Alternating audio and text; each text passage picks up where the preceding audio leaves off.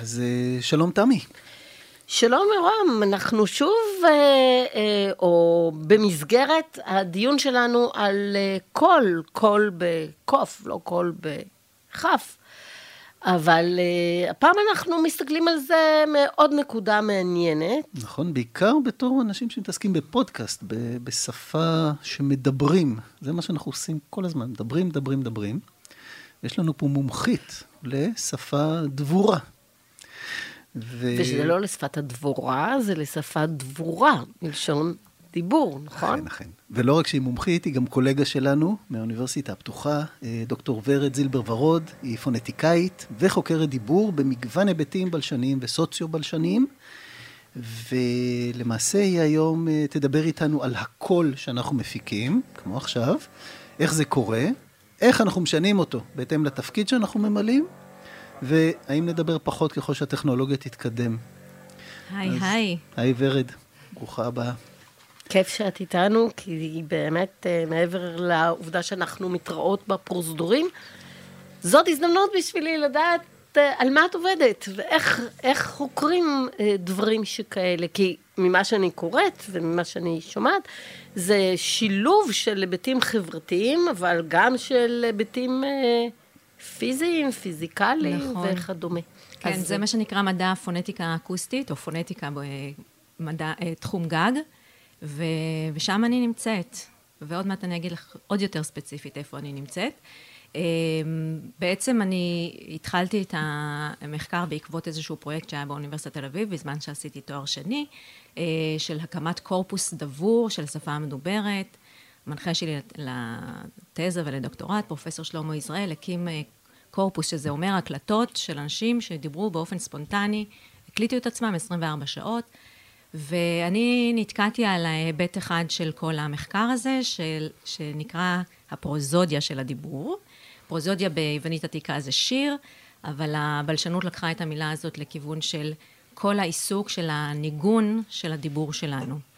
ובאמת אה, יורם אמר, נכון, אנחנו בפודקאסט, בעצם אנחנו נדבר עכשיו על מה שאתם עושים כשאתם עושים פודקאסט, ולמה הפודקאסט כל כך מצליח, אפשר גם לדבר על זה, יש כאן איזשהו אה, אפקט של הקול שהוא פיזיקלי, שזה מתקשר קצת למה ששמעתי שהפודקאסט הקודם דיבר עליו, יוסי ורבין, ועולם ומלואו מבחינתי, ובאמת בשנים האחרונות אני טיפה גם אה, נוגעת בעניינים סוציו-בלשניים, אה, זאת אומרת, איך אנחנו מתנהגים, או מה, איך משתקפת ההתנהגות שלנו והאישיות שלנו בדיבור.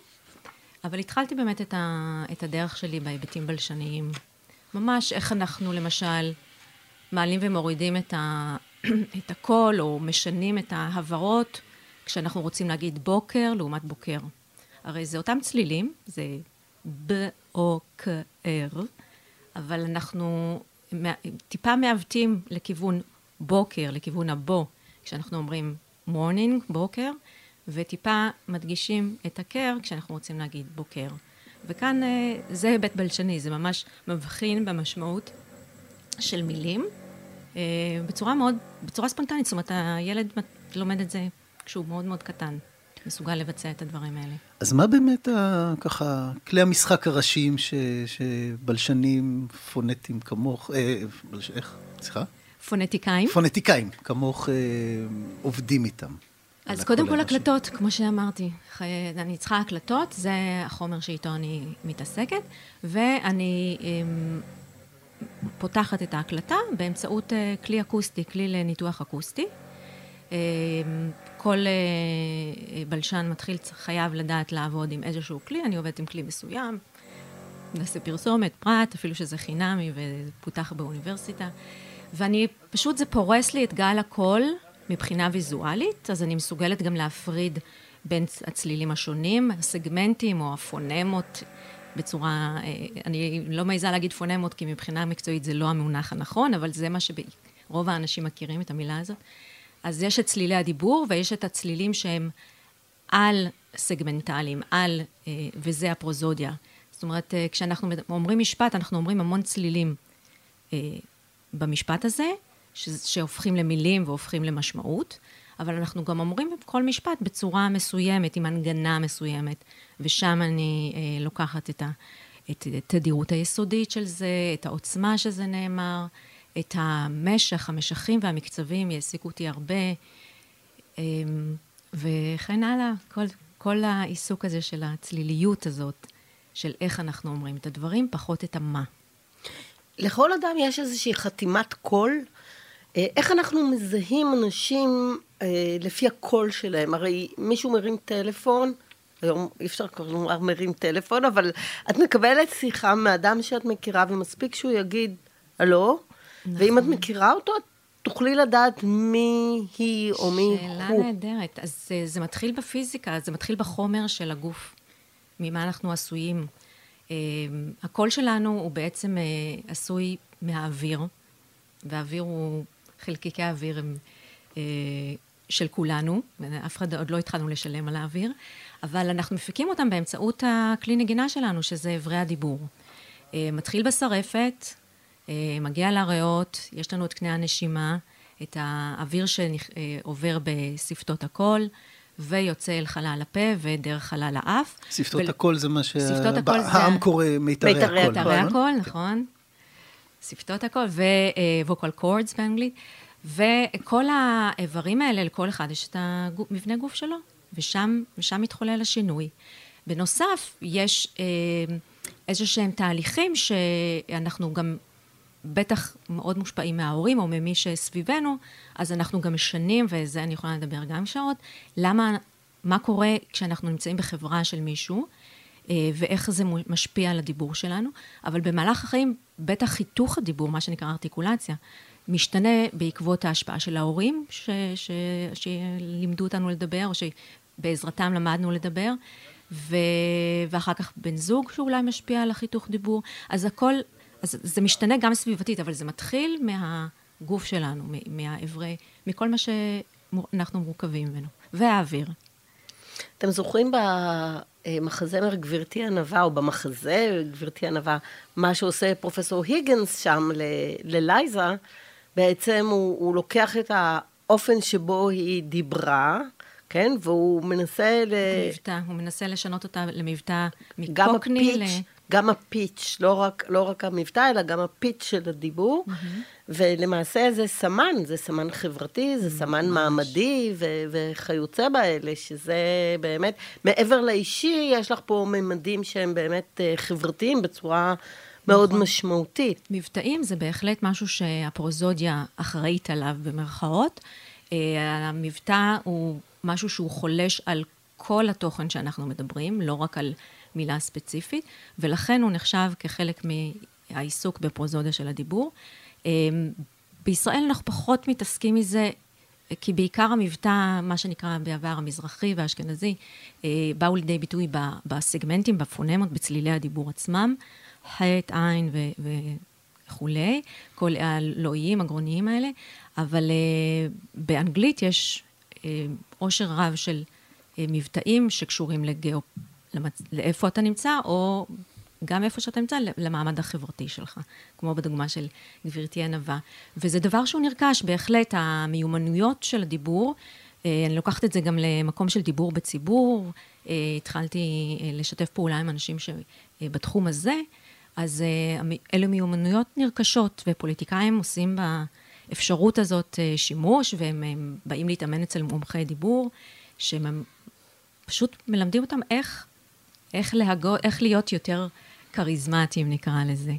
אה, ובהקשר הזה של כריזמה, אז גם עסקתי, אה, עשיתי מחקר לאחרונה, שבדק אה, את השינוי של גנץ לעומת נתניהו לאורך התקופה הזאת הסוערת של מערכות הבחירות, החל ממערכת הבחירות הראשונה ב-2019, ובאמת ראינו שגנץ התחיל במקום מאוד נמוך יחסית. עשינו את זה בעזרת איזשהו כלי שפיתח קולגה שלי מדנמרק, פשוט לקחו את ההקלטה, לקחנו הקלטה של גנץ, של נתניהו, מאותה תקופה, שמנו אותה אה, במערכת הזה, הזאת, והיא נתנה לנו ציון, ציון כריזמה.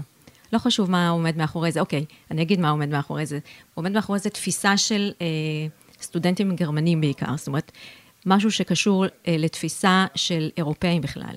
והציון שקיבל גנץ הוא היה מאוד נמוך יחסית אה, לנתניהו במרץ 2019.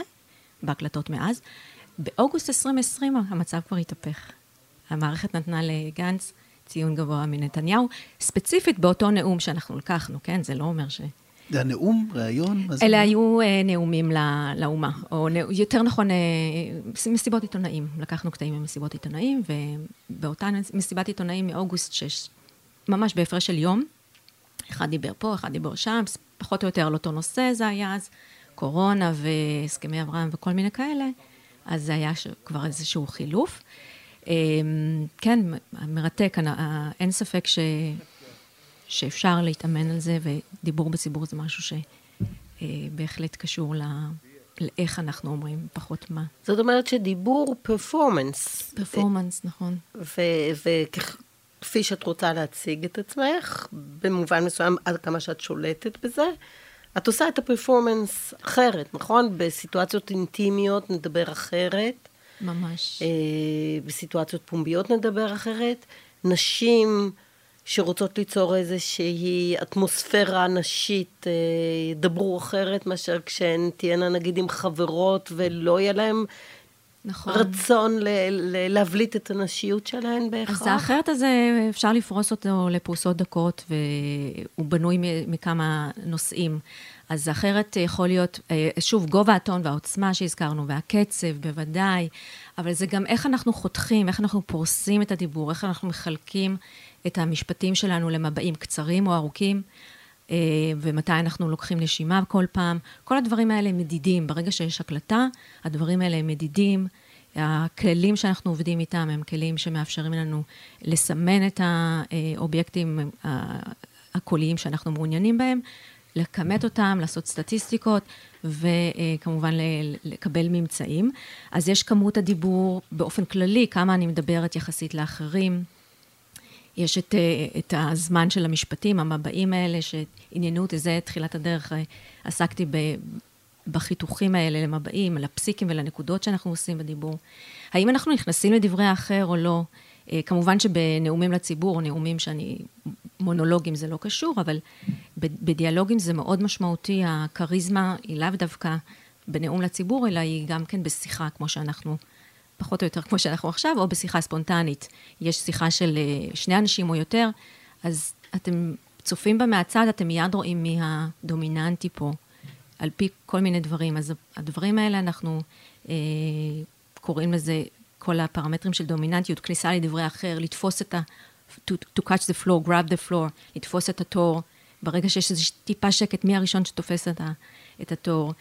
אה, וכמובן, זה... כמו שאני עושה עכשיו, אצל ישראלים אה, ידוע, וטענה גם אצל יהודים, אם כי יש פה ויכוחים על זה, אבל שאנחנו מאוד אוהבים להיכנס אחד לדברים של האחר, כן, כמו שעשיתי עכשיו. כן, זה מיתוס. אני עוד לא בדקתי אותו, אני חוקרת, אז אני לא אגיד שזה נכון. אני רוצה לבדוק את זה, זה מסקרן, אבל לא תמיד, אה, אה, כש, כשהקשבתי לאותן הקלטות מאוניברסיטת תל אביב, שהוקלטו בתחילת שנות האלפיים, פתאום, אה, ו, וממש בדקתי מי, כל רגע, מי נכנס, מי מדבר, לא מצאתי הרבה חפיפות. אז אמרתי, וואי, אני חייבת לחקור את זה, אבל כמובן אה, הדברים אה, הלכו לכיוונים אחרים, אבל זה לאו דווקא, וזה צריך לבדוק את זה בצורה יסודית, את המיתוס הזה. זה בהחלט. אה, אני מרימה את הכפפה. וגם צריך לבדוק את הטענה שזה, שזה גס רוח, כי הרבה פעמים הכניסה היא בדיוק בזמן הנכון, יש איזו השתלבות, יש איזו הרמוניה כאשר אנשים נכנסים אחד לשני בדברים. נכון. זה לאו דווקא התפרצות. אנחנו ממש מסמנים לאחר אה, איפה אנחנו, לקראת הסיום שלנו, יש את הסימונים האלה, הפרוזודים, הנמכה של הטון. הערכה של קצב העברות. אלה סימנים כל כך אה, קטנים וניואנסים כאלה, אבל אנחנו כדוברים מיומנים, מיומנים בתפיסה של הניואנסים האלה. ולכן אנחנו עושים את זה בצורה, לרוב בצורה נימוסית. ונניח עכשיו, התערבות בזמן אומרת שאני מקשיב לוורד. זאת אומרת, שמתי לב למה היא אומרת, היה פתח להיכנס, נכנסתי, אוקיי. ולא, יש רעיונות שיושבים ופתאום יש שתיקה, או שיחות. אז על השתיקה אני רוצה לדבר, שמעתי באמת הרצאה של אה, מומחית לנושא תרבות שיחה, שהיא מלווה אנשי עסקים אמריקאים כאשר הם נוסעים ליפן. מפני שהתברר שמה שקורה שם, בעוד שאנחנו באמת עושים שרשור מאוד מאוד צפוף בין הדיבור שלך לדיבור שלי לדיבור שלך, הדיאלוגים בינינו אין ביניהם מרווח, אז אצל היפנים אה, המרווח בין הדובר הראשון לשני ולשלישי זה חלק אינטגרלי מתרבות השיחה. מה שקרה, אנשי עסקים אמריקאים היו מגיעים, הם היו שמים את הפרופוזל שלהם, ואז היה שקט. מפני שהעמית היפני שלהם לקח את הזמן כאות של רספקט למה שהוא אמר, ואז האמריקאים התחילו להוריד את המחיר, כי הם חשבו שהשקט הזה אומר שהצד השני איננו מסכים להצעה העסקית שהם שמו על השולחן באותו רגע, ופתאום הם ראו שהם היו גומרים את המשאים ומתנים האלה בסכום הרבה יותר נמוך ממה שהם התכוונו מלכתחילה, וזה אפילו הפך להיות לא, אה, לא רווחי.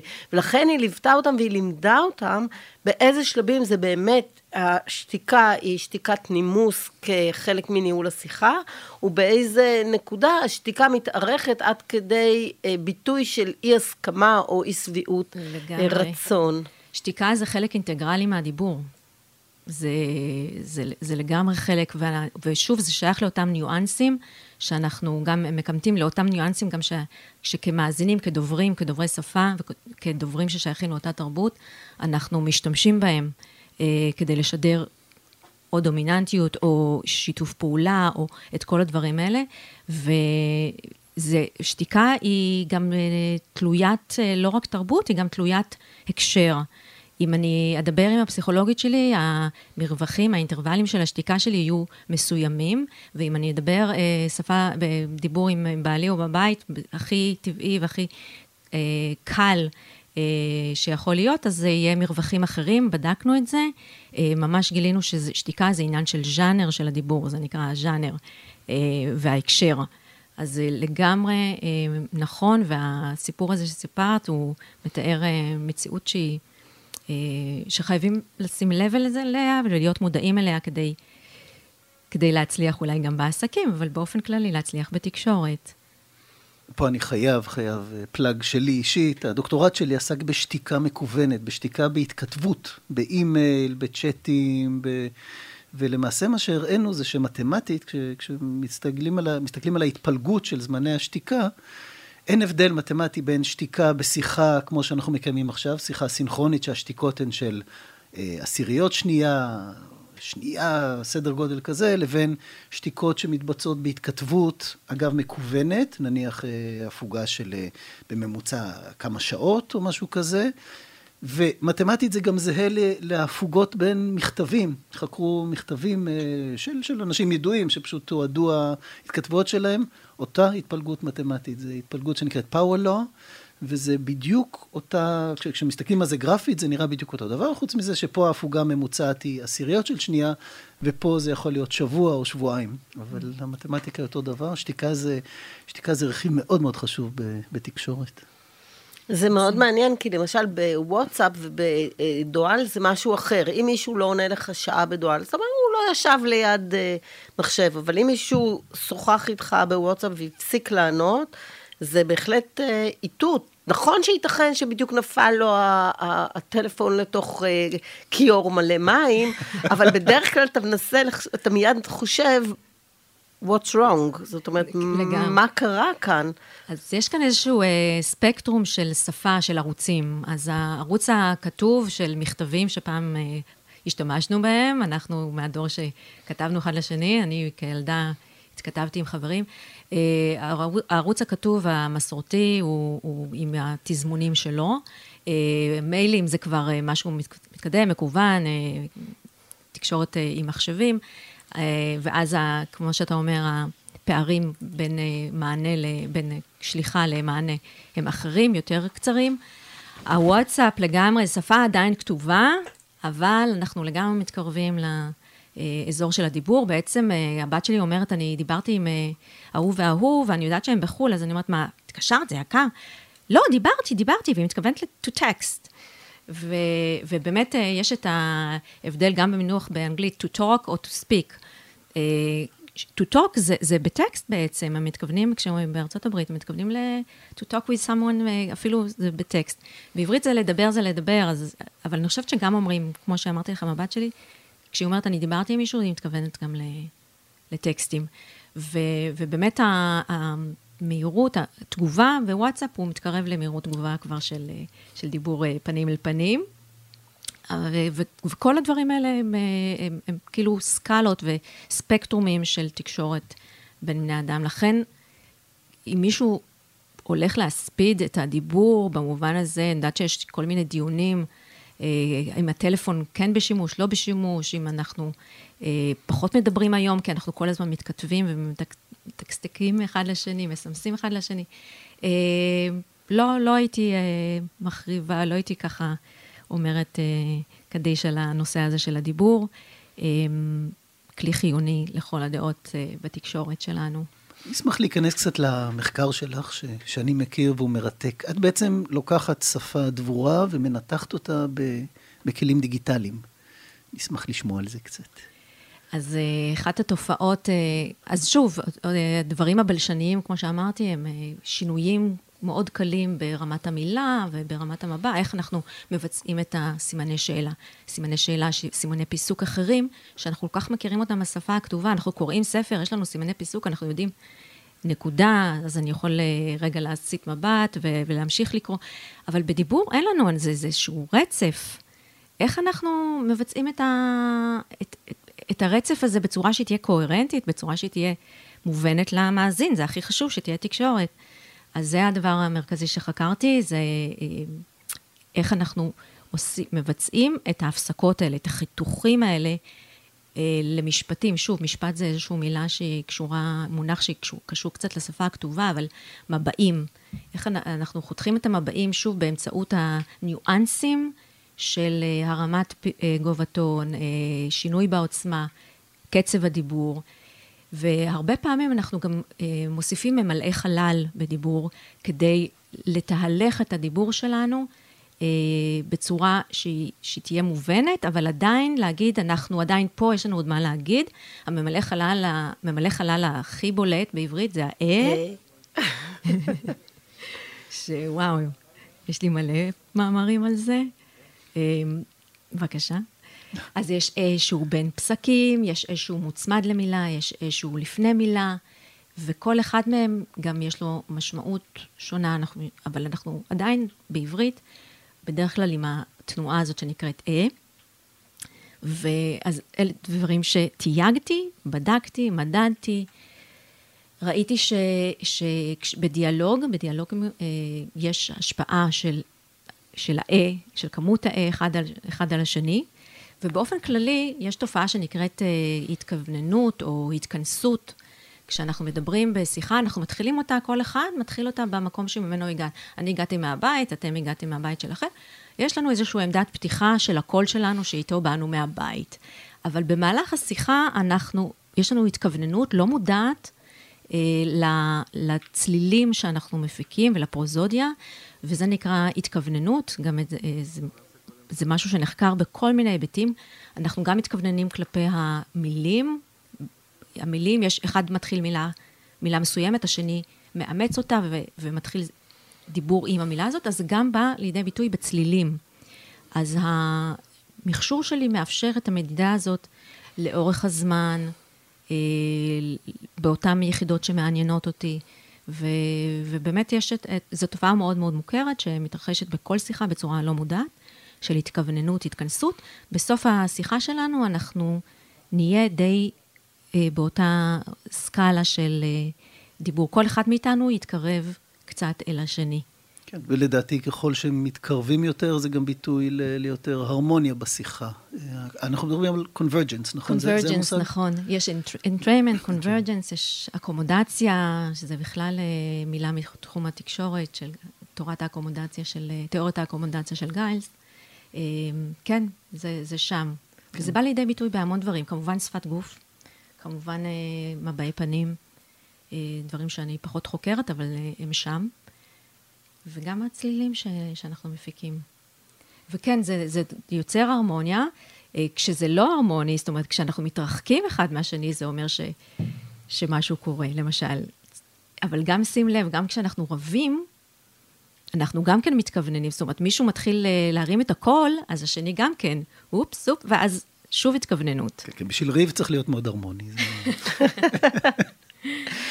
את יודעת, אני זוכרת שאחרי שחזרנו עם ילדינו משנתיים בארצות הברית. בבית שלנו יש שתי קומות, ולפעמים שמעתי אותם מרימים את הטלפון למטה. לא שמעתי האם הם מדברים עברית או אנגלית, אבל לפי הפיץ' של הכל יכולתי לומר האם הילדים האלה שהם דוברים, דוברים ילידיים של עברית, אבל אחרי שנתיים בארצות הברית, מה באינטונציה שלהם ובגובה של, ה, של הדיבור, האם הם דיברו עם מישהו שהוא דובר אנגלית מהצד השני או דובר עברית מהצד השני, בלי לשמוע מילה אחת מן התוכן. ואני חושבת שגם זה אנחנו רואים בתרבויות שונות, באיזה גובה אנחנו אה, מדברים אה, ב... בהקשר הזה, ומה נחשב נאות ומה נחשב אה, לא נאות. אה. כן. ממלאי החלל, דרך אגב, שדיברתי עליהם קודם, והאה הזה, ההיסוס, אה, בהחלט אה, נותן את הצליליות המאוד מאוד אה, תכופה, כי אנחנו משתמשים בזה הרבה, ואז הוא נותן גם את הגוון של השפה שאותה אנחנו מדברים. ובאנגלית באמת יש פחות שימוש בהיסוסים, גם בדיבור ספונטני, מאשר בעברית ובשפות אחרות. והצליליות הזאת של אותם ממלאי חלל, ובעיקר היסוסים, נותנת איזשהו אה, קול, הנגנה של שפה מסוימת, גם האינטונציה, כמו שאמרת, התדירות היסודית או גובה הקול שלנו, אה, באנגלית אה, או באנגלית בקרב צעירים, יש לה, לאחרונה, שוב, זה דברים שמתפתחים עם הזמן, שימוש בקריקי וויס, אני הולכת ממש לקחת את שפתות הקול ולשחק איתם באופן שהוא אחר, ושיוצר איזשהו קריקיות, איזשהו... אה, אה, אה, צרידות, צרידות כזאת, כן. אנחנו משתמשים בזה, אם בזומים זה מאוד מאוד ניכר. משהו בהצגה של פרזנטציה בזום, אם תקשיבו, פעם, כאילו עכשיו בעקבות הפודקאסט הזה, תבדק, תראו שיש איזשהו סיומת של משפט עם קריקי וויס, וממש שומעים את זה עוד ועוד ועוד. אה, מאפיין מאוד אה, חזק. כן, יש על זה דיון בארצות הברית, מדובר על vocal fry, אני חושב, זה, זה גם, המושג, נכון, והיה שם הרבה מאוד שנים, הש... אה, נשים צעירות השתמשו בזה הרבה יותר, וישר פירשו את זה באופן, באופן ביקורתי, בעוד שמה שהתברר זה שפשוט כפי שלרוב קורה לחידושים בשפה, נשים פשוט מאמצות חידושים כאלה מוקדם יותר מאשר גברים, וזה דבר שלאט לאט התפשט בתרבות, אני, שוב, אני מכיר את הדיון האמריקאי על זה, שהתופעה הזו התפשטה והביקורת אה, הפסיקה, אבל זה התחיל בזה שהנשים הצעירות האלה, כן. אז זה היה גם עם האפטוק, אה, גם כן מאפיין מאוד חזק, שהיה גם בשפה השינקינאית קצת הישראלית. של לסיים כל אה, מבע באפטוק, באיזשהו הרמת קול. אז אני רוצה להגיד ככה, דברים כאלה. זה יכול להיות אופנה, וזה יכול באמת אה, שכל ה, שכולם מאמצים. זה, זה, זה מה שהופך את השפה הדבורה לכל כך חיה ומלאת אנרגיה ומשתנה מאוד מהר, לעומת אה, השפה הכתובה שהיא יותר מאובנת ויותר שומרת על המסורת. בכלל, נשים... נשים אה, מתגלות במחקרים שאני עושה ואחרים כבעלות ארטיקולציה יותר מגוונת, אבל גם יותר אה, ברורה. אה, או נגיד ככה, במחקר שעשיתי על אה, גברים ונשים בתפקידים שונים, מצאתי, מצאנו שהקולגה שלי, דוקטור ענת לרנר מהאוניברסיטה הפתוחה, ואני, שנשים אה, יותר ברורות, יותר אה, אפשר, המכונה מזהה את התפקיד שהן ממלאות יותר, אה, בסדר גודל יותר גבוה, בציון יותר גבוה מאשר גברים. זה די הפליא אותנו, והציון הכי גבוה שהם קיבלו היה כשהם דיברו לגבר, לא לאישה. זאת אומרת, יש איזשהו משהו כשנשים מדברות לגבר, שהן רוצות, אפשר לפרש את זה בהמון מובנים, ו- ואני מזמינה את המאזינים לחשוב על זה, אבל ייתכן שהאישה, כשהיא מדברת על גבר, היא מנסה להוכיח את המקום שלה, היא מנסה אה, למצב את עצמה בצורה אה, יותר אה, טובה. יכול להיות שזה קשור בכלל לאימהות ולאבולוציה, שנשים הם אלה שהיו עם הילדים והם אלה שרצו, היו צריכות לתקשר עם התינוק. זה מזכיר לי איזשהו קובץ קול שהבאתי בשביל שתשמעו איך נשמעת אימא כשהיא מדברת לתינוק. או אישה כשהיא מדברת לתינוק, יש איזשהו משהו mother is, זה נקרא דיבור אמהי, ואני מזמינה את המאזינים לשמוע את זה. מה זה? אתה הולך? וזה יכול להיות שזה בהחלט משם, הבהירות והארטיקולציה היותר ברורה אה, ניכרת אה, גם במחקרים שאני עושה בפרוזודיה. שזה דומה לכך שלפעמים אומרים על מישהי, היא מדברת כמו מורה. כן, זה גם כן מתקשר לזה, לעניין שמו, שהמקצוע של ההוראה נתפס כמקצוע בעבר נשי, ואיזשהו תהליך סטריאוטיפי שהתרחש, יש על זה גם מחקרים, אה, של אותו דיבור מורתי, שהיום היום כבר פחות קיים, אבל כן, בעבר, בתרבות הישראלית של, של תחילת הקמת קום המדינה, זה היה שם. אנחנו לקראת סיום, ואני רוצה לשאול אותך שאלה, בתור מי שחוקרת את הדברים האלה, כאשר את יושבת מול מישהו, ואת מנהלת שיחה, האם את מנהל, עושה איזשהו תהליך אנליטי בראש שלך ומנסה להבין, אני שואלת אותו את השאלה גם פסיכולוגים, למשל, שהם יושבים ומדברים עם אה, אנשים בסיטואציה לחלוטין לא מקצועית. האם המקצוע שלך נכנס לך לדיאלוג שלך עם אה, אנשים בנסיבות שהן אינן מחקריות? בעבר אמרתי ממש לא. היום אה, אני פחות נזהרת. זה נכון שלפעמים אני עושה את האנליזות האלה, אבל זה בעיקר קורה כשאני מאזינה להרצאות, למונולוגים.